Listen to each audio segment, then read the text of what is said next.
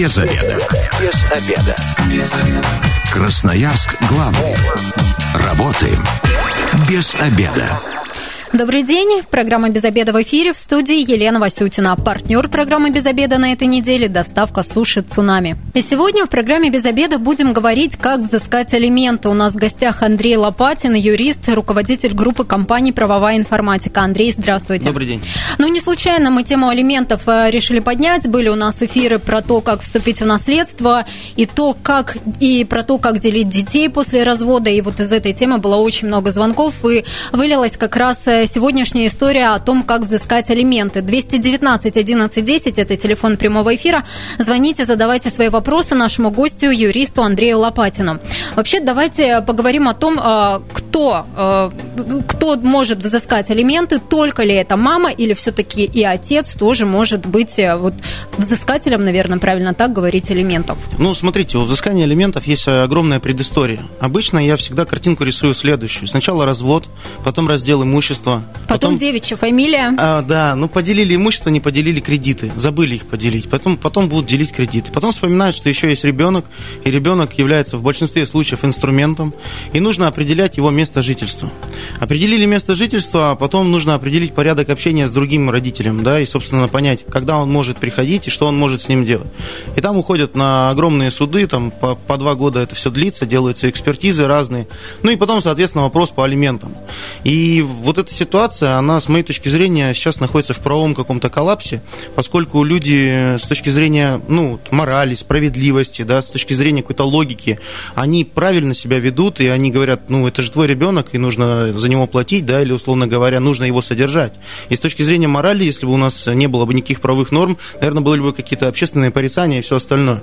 Но, к сожалению, у нас в правовом поле эта ситуация не решается положительно, я имею в виду э, даже решения, которые есть в правовом поле, они нам не кажутся справедливыми или морально обоснованными и так далее. Типичная ситуация, которую мы имеем сейчас, это когда человек, э, не будем говорить мужчина или женщина, мы будем долго ругаться по этому поводу, кто больше... Не, ну давайте официальные данные озвучим. Статистика службы судебных приставов, 79% неплательщиков алиментов в Красноярском крае это мужчины, ну и остальные женщины. В основном, если женщины не платят, то это асоциальные какие-то вот э, представительницы прекрасного пола. Так ну, на самом деле, вот э, по нашим обращениям статистика подтверждается, действительно, чаще всего обращаются женщины, потому что мужья не всегда платят алименты. Одновременно хочу сказать, что это ну, не всегда так, да, бывают э, и мужчины, которые действительно хотят исполнять свои обязанности по воспитанию и по содержанию ребенка, но, например, там, из-за конфликта с женщиной они не могут договориться, и им не дают, собственно, ничего делать с ребенком. Ну, поэтому это отдельная песня, но обычно ситуация следующая. Обычно платят копейки, как говорят, 200 рублей, там, 1000 рублей и так далее. И отсюда возникают всякие проблемы. И есть, по большому счету, только два пути э, для того, чтобы защитить свои права. Это взыскание по судебному приказу и взыскание в э, исковом производстве. То есть, э, если мы говорим про судебный приказ, то обращаются к мировому судье и выносят судебный приказ без вызова сторон в течение пяти дней с момента обращения. Но обычно эта ситуация является еще больше затяжной, чем исковое производство, поскольку человек, когда получает судебный приказ, он тут же начинает спорить, говорит, я ему тут мороженое покупал или я ей покупала мороженое, чтобы никого не обидеть, э, или там, вот, значит, здесь я вещи покупал, а вот здесь я за танцы оплатил и так далее. И они все равно выходят в этот спор. Соответственно, реально действующий механизм – это выйти в э, исковое производство и пытаться установить в зависимости от заработка человека да, проценты. Но я всегда расцениваю, что это первый вариант э, или это первая стадия, поскольку потом получают судебное решение, человек меняет работу, половина зарплаты неофициальная и так далее, и все равно люди приходят и устанавливают элементы в так называемой твердой денежной сумме. Все равно, все равно идет к этому. И, то есть это отдельный процесс, и тогда уже точка поставлена, сколько я буду получать на ребенка. Но и здесь у нас тоже нечему радоваться, поскольку по большому счету сейчас цифры варьируются в размере 6-10 тысяч рублей Э, про твердые денежные суммы я говорю, а, то есть берут половину э, минимального, э, прожиточного минимума, простите, делят его и как-то вот так. Ну, то есть э, говорить о том, что это справедливая компенсация, или говорить о том, что, например, э, ребенок, на ребенка расходы 6 тысяч в месяц, ну, наверное, это не совсем правильно или не совсем понятно, мне так кажется. 219 11 10, телефон прямого эфира. Сегодня обсуждаем, как взыскать алименты. Вообще, насколько я понимаю, есть четкий процент, да? Если один ребенок, то а, тот человек, который не воспитывает его, должен платить 25% от своей зарплаты. Правильная цифра? Есть такие цифры, и они есть в Семейном кодексе, установлено в зависимости от количества детей и так далее. Но потом это все переходит в реальную жизнь. И человек говорит, смотрите, у меня уже есть ребенок от первого брака, и я хочу пересмотреть этот процент, потому что на двоих детей там одна треть и так далее. То есть э, здесь э, все находится в динамике. Те цифры, которые установлены законодательством, они далеки от реалий жизни. Их не хватает для того, чтобы ну, действительно там, содержать, содержать ребенка, ребенка в нормальном состоянии. Но вообще по закону 25% на одного ребенка, 33% на двоих детей и на троих 50% от зарплаты мужчина или женщина должны отдавать вот такую сумму. Но у нас же какая сейчас проблема? У большинства, у многих а, доход неофициальный. Или он, например, может быть индивидуальным предпринимателем и декларировать там а, совершенно какие-то копейки. Вот, а, но при этом, например, а, мать или отец, да, который воспитывает ребенка, знает, что его-то бывшая вторая половина живет нормально, хорошо, и машина дорогая, и квартира, и все прочее. Как в этом случае можно доказать, может быть, в суде, что действительно человек а, платежеспособен, может а, большие деньги давать э, на ребенка, а вот, например, там свои затраты на ребенка как-то подтвердить? Ну, смотрите, здесь э, такой момент. Первое, с моей точки зрения, проблема не в праве и не в доказывании, а в ментальности. Вот почему-то в определенный момент люди выключают голову и считают, что я и так даю много и не буду больше давать. Ну, вот когда-то у них такой ступор включился, и все. Да, она, например, вообще тратит все на себя, никуда ребенка не водит, да, да, я вот просто для нее деньги даю. Да, совершенно верно. Это один момент. К сожалению, законодательство не позволяет нам сказать, о, у вас дом, в котором вы живете 300 квадратов, и он стоит 15 миллионов, вот надо его продать на торгах, и оставшуюся часть денег там поделить пополам и так далее, и отдать это ребенку. У нас такого процесса в законодательстве нет. Поэтому люди должны выискивать, узнавать, а, доказывать, да, но потом они увидели, что например, машина зарегистрирована на другом человеке, или дом, например, на другом человеке, и все, и уже мы попадаем в правовой коллапс. То есть мы ничего с этим сделать, к сожалению, не можем. Ну, по законодательству у нас так. Поэтому, действительно, вот этот сюжет с нормой права и со справедливостью, он здесь наиболее такой очевидный, так скажем, или актуальный. Когда подается исковое заявление, конечно, суд смотрит на все доходы и расходы. Видит, например, расходы по школе, по кружкам, по питанию, по продуктам. Если, не дай бог, ребенок еще нуждается в лечении, то оцениваются медицинские показания, насколько ему необходимо, например, два раза в год летать, э, условно говоря, в санаторий. Это тоже все ну, рассматривается. То есть мы чеки должны предоставить? Конечно, собирается пакет документов, он достаточно стандартный, это свидетельство о рождении ребенка, свидетельство о браке, это документы на квартиру, это э, описание вот этих расходов, да, э, какие расходы он составляет. Не нужно забывать, что не вся эта часть взыскивается со второго человека, там половина есть наша, нужно это понимать. Э, расходы на ребенка пополам. Если у вас там отдых стоит 100 тысяч, это не означает, что нужно все 100 тысяч взыскивать с того человека, 50 там ваши. То есть 50% ну, только конечно. мы имеем право взыскивать от э, по, расходов. По расходам, да. И в каждой ситуации суд э, смотрит в том числе на состояние, имущественное состояние обеих сторон. И оцениваются в том числе и жилищные условия. Примем звонок 219 11 10. Здравствуйте, как вас зовут? Здравствуйте, меня зовут Михаил, с города Красноярска. Задавайте ваш вопрос. А, я э, все прекрасно понимаю, ребенку надо очень помогать. Я сейчас хочу маленько защитить, не то что защитить, а маленько а, от лица плательщика алиментов сказать. Ситуация получилась следующая. Первый брак распался, остался ребенок, плачу алименты, все как положено. Но во втором браке родился ребенок. К сожалению, ребенок родился инвалид. И я пошел на пенсию по уходу за ребенком. Она составляет сейчас 12 тысяч рублей. Но алименты у меня высчитывают по средней э, красноярской зарплате. Это в среднем 8 там с копейками тысяч. Скажите, вот как мне быть, как мне содержать и ребенка-инвалида, и своего первого ребенка? Я вот не понимаю, просто не понимаю, как быть. Спасибо большое за звонок. Ну вот действительно, что делать в этой ситуации? Ну, у нас же нет волшебной пилюли, чтобы мы сказали, Михаил, вот теперь у вас будет все вот так хорошо. В каждой ситуации нужно разбираться. Действительно, ситуация, с одной стороны, патовая, а с другой стороны, мы понимаем, что есть есть цифры, которые установлены законодательством, и мы понимаем, что есть реальная жизнь. И лично мне, например, простите за честность, но мне не верится, что можно жить на 12 тысяч рублей. Э, действительно, ребенок требует ухода и присмотра, и если вы все время этому посвящаете, это одна ситуация. Но есть наверняка время, когда вы в том числе можете трудиться, работать, подменяться.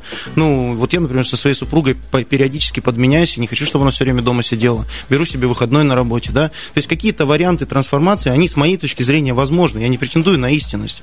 А, хотя внешне и формально ситуация действительно вот такая. Человек получает 12 тысяч рублей, а взыскивает с него там больше, да, и более того, сейчас э, приставы достаточно жестко работают в, этом, в этой части. Не платишь алименты, а, ограничения на выезд и все остальное. Да, но при этом тоже такая правовая коллизия очень интересная. Да, на выезд из страны без проблем а, сделали ограничения. Но человек переезжает в Москву жить и там мы уже его не можем ни найти, ни отыскать, ни, каким приставам обращаться и так далее. То есть, по факту, человек ну, не ограничен. С каких доходов э, приставы вправе удерживать алименты? Ну, это все написано в законодательстве. По большому счету, всегда мы имеем дело с э, официальной заработной платой. Почему я про это говорю? Поскольку до сих пор остается очень много ситуаций, когда у нас есть, э, так скажем, серая или черная заработная плата, и с нее не платятся никакие налоги, соответственно, они официально не проходят. Это до сих пор есть есть. Э, есть э, перечень из э, доходов, из которых не подлежит удержанию алиментов. Он тоже достаточно серьезный. Это всякие выплаты социальные, случаи потери кормильца. Это момент, связанный с использованием, например, своего личного транспорта, компенсация за нее, командировочные расходы и так далее. Но с пенсии имеют право приставы удерживать алименты? Там в зависимости от вида пенсии. Какая это пенсия? По потере кормильца или нет? Я сейчас боюсь совершить ошибку. Мы всегда проверяем перед подачей искового заявления, какие у нас обстоятельства в каждом каждом деле. 219 11 10, телефон прямого эфира. Сегодня обсуждаем, как взыскать алименты. Давайте расскажем, куда обращаться, если нам, ну, вот бывший наш э, член семьи не платит э, деньги на содержание детей. Ну, здесь э, проблема, связанная с исполнением законодательства, поскольку я очень уважаю наше законодательство и очень много правильных норм, но потом, когда возникает стадия исполнения, мы вынуждены обращаться в службу судебных приставов, и они обеспечивают исполнение судебных решений. Если мы говорим про судебный приказ, можно сразу попросить, чтобы суд отправил его в судебный, э, службу судебных приставов, и либо мы сами берем исполнительный лист в случае искового производства и приходим туда и говорим, имущество есть вот такое-то, вот такое-то, вот такое-то, нужно наложить э, арест на машину, на квартиру, вот там-то он работает и так далее. Можно непосредственно принести исполнительный лист к работодателю, если мы знаем, что там хорошая заработная плата, официальное трудоустройство и так далее. Никто не мешает. То ну, есть напрямую работодателю тоже такой вариант достаточно такой, удобный? Такой вариант тоже есть, но я не сторонник этого, потому что у пристава есть такая задача, у него есть исполнительное производство, и во время, в том числе еще и судебных процессов, тоже выясняется, а, а с какой организации идут начисления заработной платы. Отправляются запросы в пенсионный фонд, фонд социального страхования. Перед рекламой примем еще один звонок. Здравствуйте, как вас зовут? Добрый день, меня зовут Константин. Ваш вопрос. А, вопрос такого плана. В 2018 году пришел к приставам, э, по, как сказать, э, по личной инициативе пришел, за, заплатил все свои задолженности, э, там порядка 17 тысяч рублей было. Проблема была просто э, машину с регистрацией снять, автомобиль. Заплатил все. Э, прошло вот э, все хорошо, 2-3 года, буквально позавчера э, приходит смс от Сбербанка, что взысканные средства с моей, с моей карты. То есть порядка 7 тысяч. Вот. Представам и вопрос, как это вообще возможно, это как, как происходит. То есть эти все три года меня никто не беспокоил, два, два точнее, два года. Э, никто не беспокоил, купли-продажи автомобилей происходили, регистрации, никаких запретов не было, а тут раз и опять сняли деньги. Ну, алиментов это не касается, да? Нет, нет, это личные деньги, семейные были, все, спасибо большое, Константин, за вопрос. Но здесь, наверное, в службу судебных приставов, да? Ну, конечно. Самое первое, что можно сделать, написать жалобу и проверить действия. А, мы сейчас ненадолго прервемся на информацию с дорог города и немного рекламы, затем снова вернемся в эфир. Я напомню, что партнер программы «Без обеда» на этой неделе – доставка суши «Цунами». Красноярск главный. Консультации по любым вопросам. Бесплатно. Без заведа. Программа «Без обеда» возвращается в эфир в студии Елена Васютина. Сегодня с юристом, руководителем группы компании «Правовая информатика» Андреем Лопатиным обсуждаем, как взыскать алименты. Работает телефон прямого эфира 219 11 10. Принимаем вопросы только по теме алиментов. А, давайте вообще обозначим сумму, сколько красноярские алименщики, да, вот так вот, э, такой термин есть, задолжали своим детям. А, по данным службы судебных приставов, 5,5 миллиардов рублей. А, э, такая сумма сумма накопилась у жителей Красноярского края перед своими детьми. Ну, к примеру, можно построить четвертый мост через Красноярск, он стоил 6 миллиардов рублей. Ну, вот для репрезентативности вот так вот э, такое сравнение приведем. Всего неплательщиков в Красноярском крае 32 тысячи человек. 79% из них это мужчины, остальные женщины. А, давайте поговорим о том, есть ли законная возможность э, ну, какие-то гарантии, какие-то справки, может быть, получить от жены или мужа, который получает алименты, но нам, например, кажется, что тратит он их не на ребенка, а, например, на себя, на свои какие-то нужды. Вот можно ли как-то доказать, что требует он алименты не, э, не в ту сторону, так скажем? Ну, да, вот ровно про это мы и говорили, когда ребенок становится объектом вот этих э, каких-то межличностных взаимоотношений между родителями, поскольку, еще раз говорю, я считаю, что алименты не нужно взыскивать, их нужно просто платить, и это должна быть обычная договоренность между людьми. Причем законодательство позволяет э, делать соглашения об уплате алиментов, можно его нотариально регистрировать и, соответственно, оплачивать в добровольном порядке без всяких сложностей. Если же люди начинают перепираться и говорить, что вот у меня ребенок здесь э, жил две недели, а я покупал ему продукты, я покупал ему новую куртку, жилье, ну, там, не знаю, а, ботинки, что-то еще, но это уже ненормально, наверное, с моей точки зрения, поскольку уже вот э, начинает начинаются эти перепирательства. То, что касается статистики, которую вы озвучили, я бы хотел дополнить, что на самом деле неплательщиков элементов гораздо больше. Я точно знаю несколько семей, которые даже ну, просто не подают, понимая, что перспектива взыскания, да, получить судебное решение можно, а получить деньги по судебному решению совершенно другая песня. И они просто ну, не подают и не взыскивают и так далее. В этом смысле детей, которые должны получать элементы, по идее, гораздо больше. И неплательщиков, наверное, больше. Вот. То, что касается возможности взыскания да, и, и доказывания того, что у нее такая зарплата, а здесь такая, а, тут вопрос упирается в культуру. Ведь мы очень часто не берем чеки. Ну вот я даже по себе могу говорить, да, вот э, дети ходят на какие-то дополнительные занятия, кружки, да, деньги приняли, но подтверждения никакого нет. И у многих людей то же самое. А, собирают чеки или просят характеристики тогда, когда возник уже вот этот спор или возник вот этот процесс. И ну, пытаются доказать, что на самом деле я трачу вот столько-то, а там трачу вот столько-то. Бывали ситуации, когда суд пересматривал размер алиментов в связи с тем, что изменились обстоятельства. В том числе и, например, ну, условно говоря, один из родителей ушел в запой, а ребенок э, вынужденно находится у другого человека, э, проживает совместно уже теперь с этим человеком, и это изменение обстоятельств обстоятельств. Ну, а он еще вынужден платить алименты. А он еще и вынужден платить алименты, да, к сожалению. Ну, такое происходит, и это нормально, что суды встают на сторону вот таких родителей. Давайте идеальную ситуацию опишем. Как вообще должен процесс получения алиментов проходить? Вот люди развелись. Угу или находятся в браке, но собираются разводиться. Да, как они должны договориться о том, кто и сколько будет платить э, за ребенка? Ну, они должны не скрывать свою заработную плату, реальную причем, да, с учетом всех премий, которые причитаются. Ну, условно говоря, давайте возьмем заработная плата 100 тысяч рублей. По закону человек должен платить минимум 25% 25 тысяч.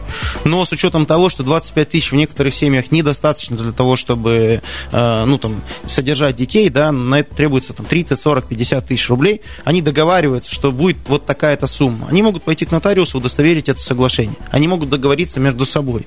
Знаете, вот э, постоянно повторяю, есть такие законы неписанные, тверже всех писанных.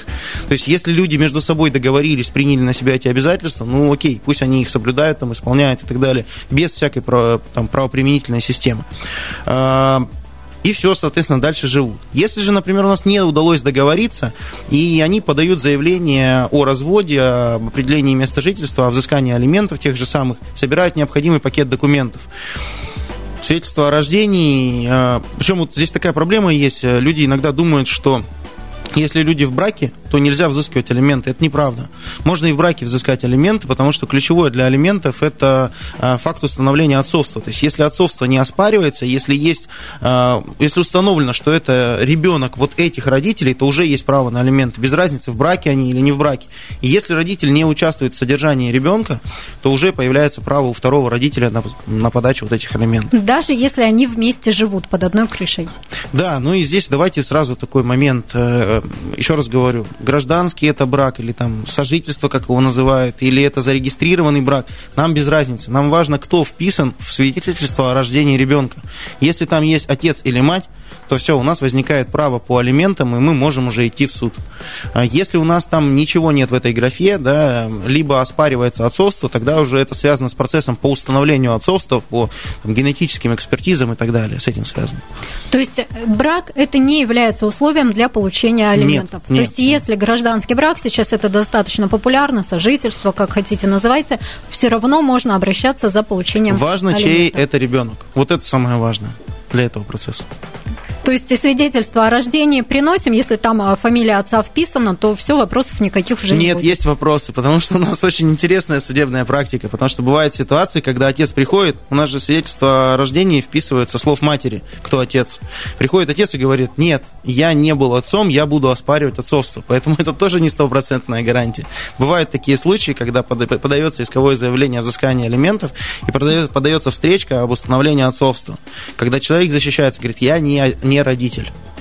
Бывает такое. Ну вот э, вы рассказываете, да, кажется, что мужчины такие жадные, да, но мне кажется, что и женщины бывают, вот когда им мало и мало кажется, что... Я вот просто эмоционально рассказываю, я не, ни разу не сказал мужчина или женщина, это может быть просто так. Хотя действительно такая тенденция есть. Если посмотреть на эти процессы, то очень часто представитель у женщин женщина, у мужчин мужчина. Ну, Какая-то, не знаю, солидарность или что, такое действительно есть.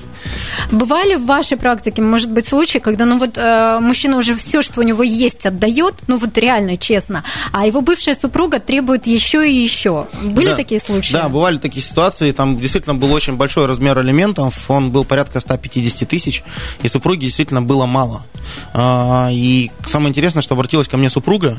Ну, я ее даже не стал представлять. э, Ну, это не соответствует маленько моим моральным ценностям. А, Бывала и обратная ситуация. У меня было одно из первых дел, когда мужчина обратился и говорит, я хочу развестись. И очень э, быстро мы сделали все. И за полгода он получил судебное решение, раз, э, развели и поделили имущество.